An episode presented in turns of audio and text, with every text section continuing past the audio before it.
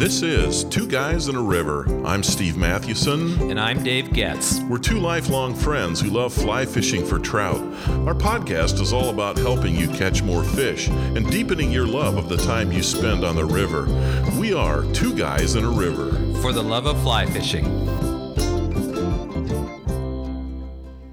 This is episode 8, and today's topic is crazy stuff that happens when fly fishing. If you're going to fly fish, you need a sense of humor and a dose of patience. Sometimes you won't know whether to laugh or to cry because of the crazy stuff that happens.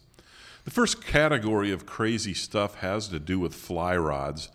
Dave, tell our listeners about the time you lost your fly rod between Hebgen and Quake Lake. You remember that? I do. It was snowing that day. Do you remember? Yeah, it was. What I remember about that day was I think we only caught one fish, and I should say you caught that fish. It was this beautiful uh, spawner. It was a rainbow. Yeah, that's and, right. uh, we, we were fishing those runs, and Yep. it was just it was one of those great days in which we didn't catch many fish. The holes were unbelievable. Yeah. and yet there were no fly fishers there, and yet the fishing was so poor. But I remember peeling off our waders, or peeling off my waders, and um, and then jumping in the truck and heading back to uh, Bozeman, and um, I don't somewhere between. Actually, I think it was not until we got back to Bozeman. And how far is it from Hebgen Lake to Bozeman? Oh my, it's probably, I want to say it's 90 miles. It was a couple hours almost because Yeah. you're winding by the time you leave and get Right. to, you know. So it wasn't until we got to Bozeman I realized I had left the fly rod on top of your little red Toyota truck. And um, and so my guess is we never went back because my one I don't think the rod was worth even going back two hours to go get it. Right. I can't say I feel really bad for you. I still think you did that so you could buy a new Orvis. you know, that's when I got my first Orvis. It was after that we walked into, I think it was at Fins and Feathers. yeah, that's right. It's not like you lost an Orvis or a Sage or a Winston. It was it was a good rod, but No, it was a, it was a good, but it was definitely one of the lower middle class uh, fly rods. Yeah. And then I had to make the justification to my wife. Actually, I don't remember actually even remarking uh, or letting her know that I had lost my fly rod. Yeah. But it is always difficult to lose a piece of gear or to have to buy gear while you're on an expensive trip to Yeah, begin with. that's really and, true. uh, it just kills you. But Oh, I uh, know. I choked it down and uh, Yeah. bought myself my first Orvis.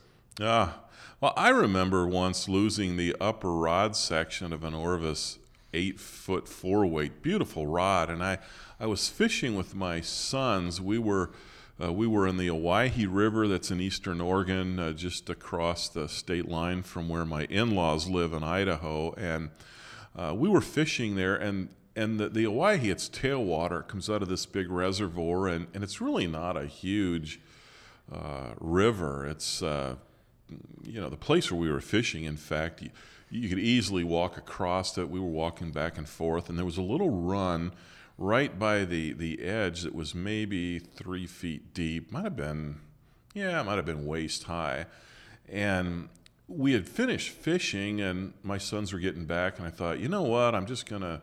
I took my fly off, and I'm I'm uh, you know pulling in my my line, and I didn't realize that that my rod ferrules weren't tight enough, and boom, the upper section just drops off into the river, and I kind of watched it float, and I said, "Hey, Luke, go get that. No big deal," and and he went after it, and we lost it. I mean, it wasn't like it was this raging whitewater, and we looked and looked and looked and looked and looked for that, and uh, So what did you do? Did you? s- you know what? I was sick about that. I thought I'm sure that, that I'm going to have to, you know, that Orvis isn't going to cover this. Well, I, I I called our good friends at Fins and Feathers uh, Fly Shop in Bozeman, and they said, "Oh yeah, Orvis will will cover that. Just send in the piece you still have." And you know, they they treated it like a broken rod, and so I, I did get the the rod back.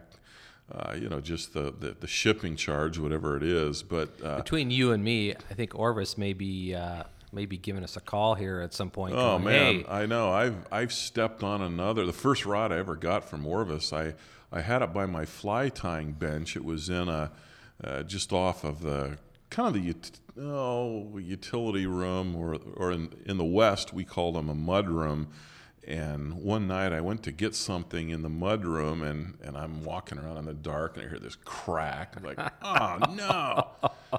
and so, yeah, I mean, we, we've had our share of stuff that happens with rods. Although, I don't think we've had as much crazy stuff happen with rods as we have with vehicles.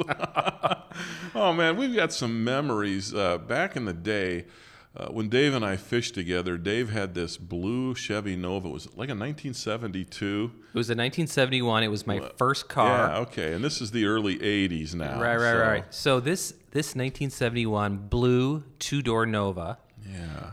I purchased from my aunt, and this thing would scream. I never Yeah. lost a race in this thing. It had Yeah. a 307 two barrel carburetor, Yeah. Mm-hmm. but it had this power glide transmission. So if you were going about 20 miles an hour and you punched it, it would throw you into the into the trunk. Yeah. And I have to tell you this non-fishing story, but I think it was like in the fall of 1980 or the spring of 1981. It was a it was a cold, dark night. Actually, it was it wasn't dark. It was a full moon, and I hooked up with uh, Eric and his buddy, a friend of ours named Eric. He had a Mustang. Yep. I think it was like a 70 Mustang 71 or maybe Yeah. 73 Mustang.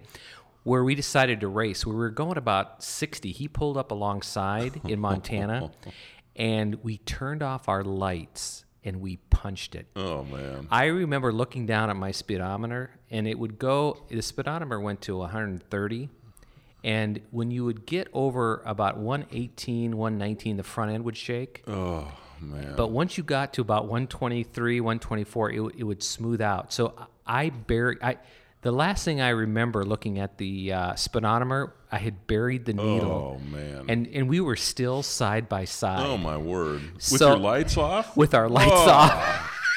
so could you imagine having hit a deer or even a Oh, goodness. rabbit or any, it was Oh. like you know again as I've mentioned in so many earlier podcasts the male brain That's right. but this Chevy Nova was like my heart and soul so we Well, were it out was, yeah. And so that makes it really painful. Remember that time in Elk Creek near Augusta, Montana? yeah so we were fishing Elk Creek which we've mentioned in other podcasts and and we were out fishing and I simply left the keys in the trunk so here we are in the middle of nowhere Mm. Yeah.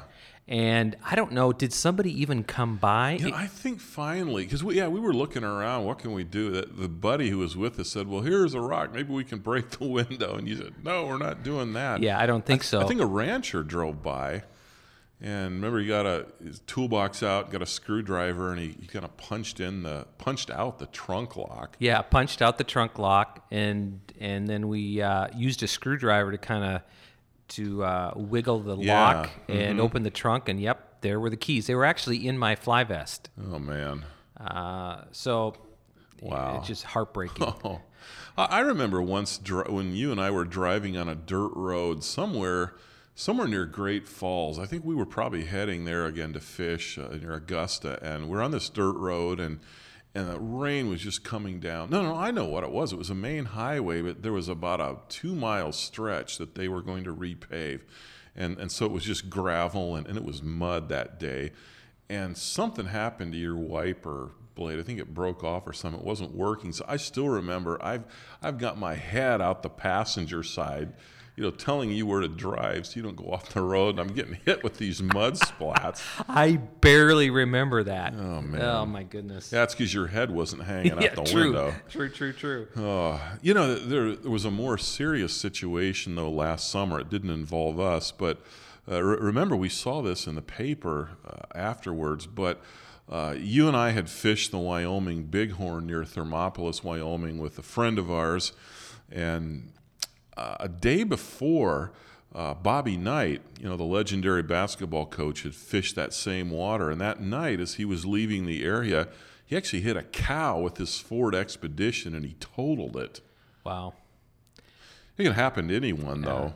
And it can happen with uh, you know with a deer, um, with elk. Oh, yeah. I mean, if you had an elk that Oh, went through the, I know. mean, you'd be toast because it would. moose. Man, well, a moose would come through the windshield. Yeah. You'd be a complete goner. I think Bobby Knight was driving in an open range area, and, and it was dark. You know, there's there's no street lights out in some of those uh, uh, remote uh, rural highways. They may be main routes, but they're still rural highways. And uh, Yeah, always kind of scary what can happen with uh, vehicles.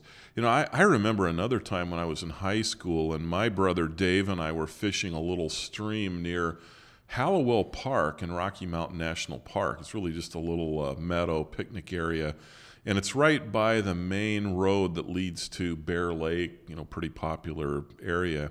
Well, the the creek was right over the bank from the mountain road, and and from where we started fishing, and it would only take about 30 to 45 minutes to go upstream to a natural stopping point. We would go up and then come back. So we went up, and on the way back down, I'll never forget it. We kind of come around this little bend, and here's a brand new car uh, nose down in the creek, and it scared the daylights out of me. Yeah, it turns out that an elderly guy had fallen asleep because of some medication, and and he was okay, and they had him, you know, in an ambulance gone by then, but. Uh, but we really Wow. shuddered to think, man, we were fishing that very hole about 15 minutes before. you think, man, if that car would have come down over the bank when we're there, you know, that, that would have been it. Oh my goodness, that's that's like lightning strike striking you. I know. Well, hey, then there's the crazy stuff that's brought on by animals, and we we touched on some of this already in an earlier podcast. But uh, Dave, anything else that you think of that's happened to you that fits the category of crazy when you're out, you know, fishing and you have some kind of a uh, crazy encounter with wildlife? Well, there was a time in the mid 80s uh, when I went to fish Elk Creek in Augusta, Montana, and we've already mentioned that several times. It was a, just a great creek. I don't know uh, what the creek is like today. Oh, I know. been- Didn't it silt? all the beaver bit? dams did Yeah. silt out. Yeah, so I have no idea. so I- good. And I think the land has been sold several times, so I don't even think we have access to that. You could fish up in the BLM, but that's uh, further up. But we were fishing Flossie. We had permission to fish. I bet if we went back and said, "Hey, we're two guys in a river," they'd say, "Oh yeah, we've heard of you. We'll let you fish." Probably not. yeah. Maybe they'll bring out the shotgun and get us Yeah, off the that's land. right. But we always would camp up in the BLM. So um, I don't know if it was five or 10 miles from Flossie's to the BLM, but it was Yeah, all dirt, right. gravel road. And um, so one year that we were there, I think it was the year By the prior. way, BLM is Bureau of Land Management for those who aren't from the West. It would be a lot like National Yes, Forest land. exactly. Yeah. So you know you can camp on it Yeah, mm-hmm. and fish in it without permission. So, um, but I think it was the year before that we heard a helicopter and saw them take out a bear. Hmm. And I couldn't see in the cage whether it was a grizzly bear, but most likely if they were pulling it Mm-hmm. yeah, out there's right there, grizz there. that's the heart of That grizz country. Scapegoat, Bob Marshall, Oh my wilderness goodness. area. Yeah. So this is about a year later. So we're camped out, and I wake up at about 2 a.m. in the morning, and I can't remember if my brother was there or if I had taken Mm-hmm. another friend out there, and I heard this sniffing, and I had this thought, this is a grizzly bear, and I thought, okay, where did we put our food? Um, and I was completely paralyzed because, as you know, there's just this thin lining between you and that grizzly bear oh yeah, of the of the tent, and um, so I I waited, and eventually the sound went away, and I got up, went out the side the tent, didn't see anything, and um, so about a year or two later, um, I w- went to the same spot, and we wanted to fish flossies again. And I think I was with my brother Matt at that time, and so I brought my father's uh, 30-30 Winchester 30-30 uh, firearm, and Wow. um, I remember having you know two or three ch- shells in the magazine, and also I jacked one into the chamber and no slept with that 30 30. no way. It'd been more smart if I'd had bear spray, Hmm, yeah, right? Because really. you know that would be more likely to to repel a bear than a than, Yep. Mm-hmm. two you know 30 Yeah. 30 slugs. Plus, you won't end up in court for a big lawsuit. Yes, exactly. So, um, but uh, so I never used the rifle, but man, there are so many grizzly bears near near the mouth of this. In a sense, Oh, I the scapegoat there, the trailheads that go into the know, it- scapegoat wilderness. I know. and uh, it's, it's just uh, you know both in Yellowstone and in other places in Montana. You just always have to be aware of that. You really do.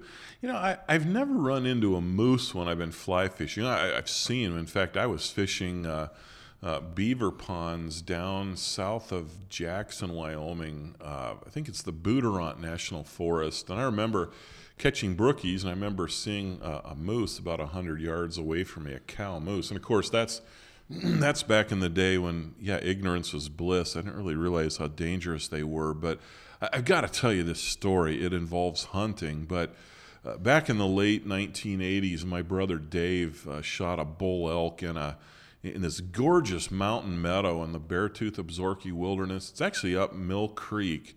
Uh, south of Livingston, oh, Mill yeah. Creek yeah, drainage, yeah, yeah, comes down to Paradise Valley. Yep. My folks lived uh, right uh, you know, Just right a few there. miles from there, right? From Mill Creek, and so we would go up and we we bow hunted and then we'd rifle hunt up in the Beartooth Absaroka Wilderness area. Well, uh, this park, I had actually shot a, a bull there about a year before, but my brother was in there. My brother Dave, he and my dad were actually, uh, well, Dave shot a bull, and my dad my brother were boning out the meat. You had to pack it out uh, just to get it back up to the trail where you could get a horse in. And so they're boning it out, and my brother nicked his thigh uh, with his hunting knife, and so he uh, he dropped his pants.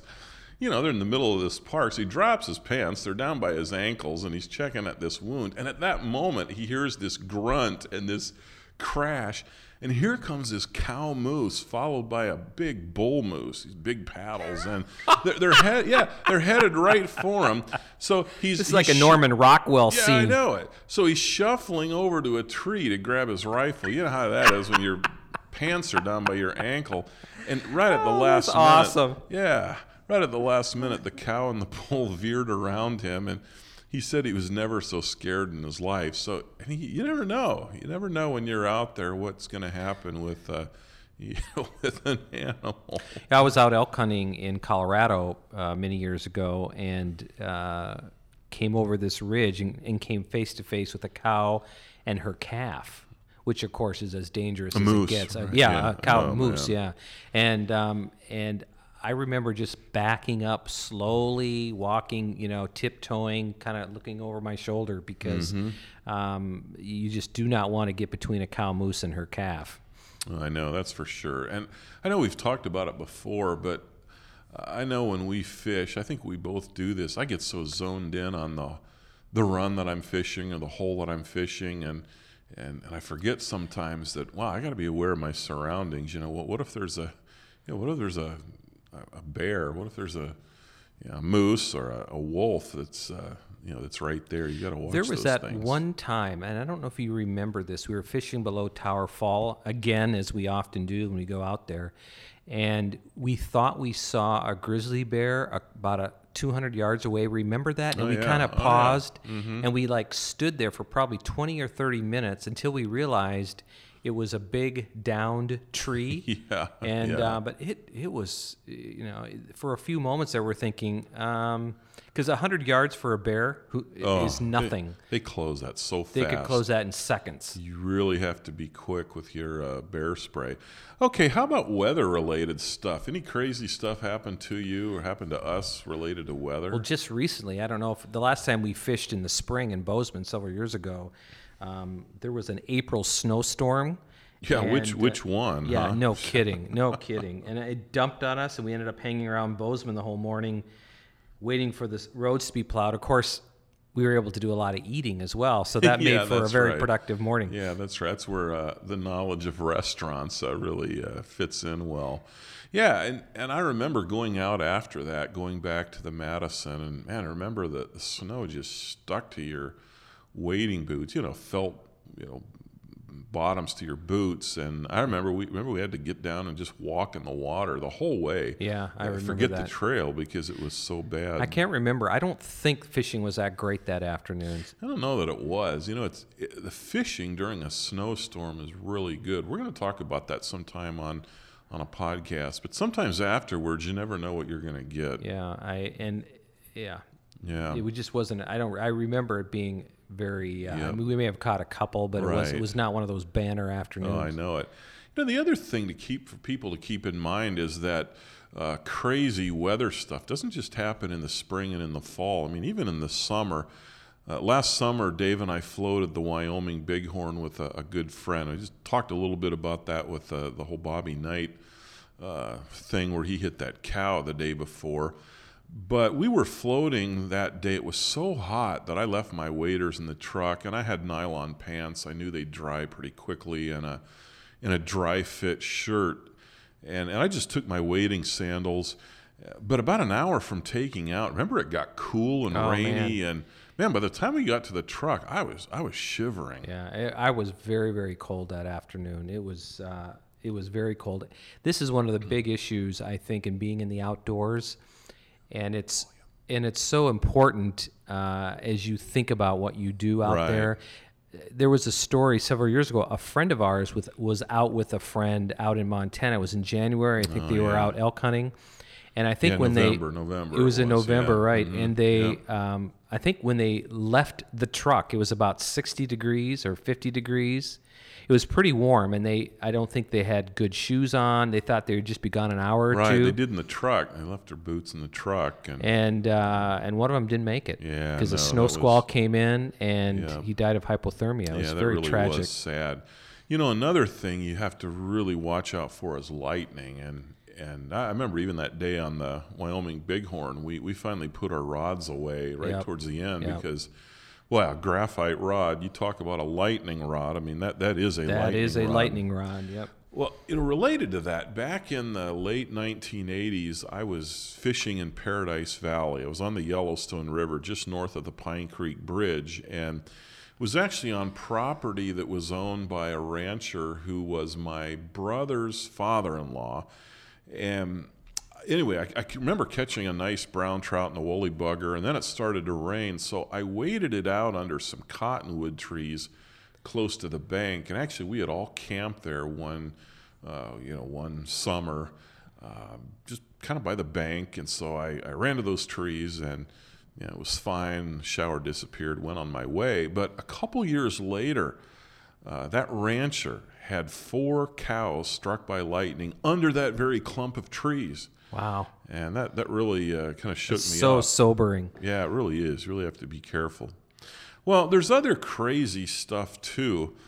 Uh, Um, I remember the time when I took my son Luke out to the bear trap to fish our favorite rainbow run, and he was he was 10 years old, and he's just a hardcore. He is hardcore. Luke is hardcore. he, really is, so serious. Well, that day he was he was getting the flu, and I remember on the way out saying, "Hey, Luke, do you want to turn around and go back?" No, no, I want to fish this. And he throws up in the back of my in the cab of the truck.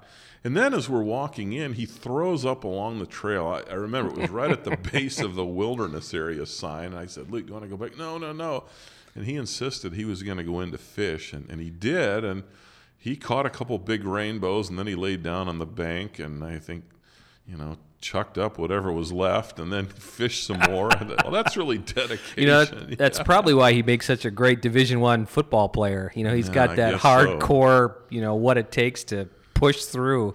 Oh man, I know it. I know. Then there's the big fish that you're trying to net, and then wraps around your legs. Oh, I, I hate that. In fact, I'll, I'll tell you a story someday about the time that happened to me as I was trying to help that son Luke uh, land a huge brown, and and the thing gets tangled around my legs, and oh, he was so mad at me. It would be great for us to do a podcast on not just to how to catch, well, actually, how to land big fish. I Yeah, have just that's not. true. I mean, I've caught my share of, of trout that I would consider big, um, but not the monsters. There are so many trout that I've left in the in the river. Be, well, they always go back in the river because we catch and release, but um, that I've not landed simply because I don't know how to land some of those. I don't know how to play some of those bigger fish. Oh, I know. Hey, remember the time that you sprained your ankle on a backpack fishing trip in the Little Belt Mountains near Great Falls? I mean, we, we had just we had just met. I think it was a couple of weeks after you and I met for the first time. So we're, you know, we're very mature 19 year olds. yeah, I mean, all I remember was thinking was, I hope this guy isn't going to slow me down. I'm here to fish. I mean, there, there's your mature 19 year old attitude. Yeah, our that? friendship was in its real nascent stage at Yeah, that, point. That's right. I had purchased some new boots based on your recommendation. Weren't they called Mason boots? Yeah, something like with that. Vibram soles. Right, the big old waffle oh, stompers. Oh my goodness, has technology changed? Yeah, they were great on the environment, Yeah. weren't they? I didn't know if I was going to make my way back. I mean, it, the the I had really twisted it. I think I had twisted it climbing up that ravine, kind of coming out of that canyon where we had fished. Yeah, you know, big 40 pound uh, pack on your back, and it's it's easy to do. Yeah. So didn't you have to fish uh, some small streams a couple years ago in Colorado with the salmon rod that you had brought by Oh. mistake? Yeah, what an idiot. So here's the deal. I have this Orvis eight foot four weight, which I like for small streams, and I often take that traveling with me, and it's in a maroon rod case. Well, then I have another Orvis nine foot eight weight, which unfortunately is also in a maroon rod case. So I had gone to Colorado with my two sons, Ben and Luke, and we were we were streamside We had actually hiked back in. So, you know, we strapped our, uh, you know, our rod tubes onto our backpacks, and and so I, I take this off, and I realized, oh no, I've got my eight weight rod. Now, for those of you who are new to fly fishing, I mean, trying to cast with an eight weight rod when when your reel has four weight line and you're in a little stream, that's kind of like gopher hunting with a 300 Winchester Magnum or or trying to till your 10 by 10 foot by 10 foot garden with a John Deere four wheel drive tractor and a disc harrow that's about 10 feet wide. I mean, it's ridiculous. But, you know, the funny thing was it, it worked. Seriously? Yeah, it, it worked. Uh, Maybe it's because maybe I'm not a good enough caster. It's like, hey, I'm I do just as well with an eight weight and a and a four weight line. So So was it brook trout? Because that would explain yeah, a few li- things. Little brookies, right? But you know, the thing was that the casting wasn't too bad, and I guess I guess what you figure out from that is you, you can make do if if you have to. But I guess as you think about all these crazy things that happen, Dave, what's yeah, what's the lesson in all of this?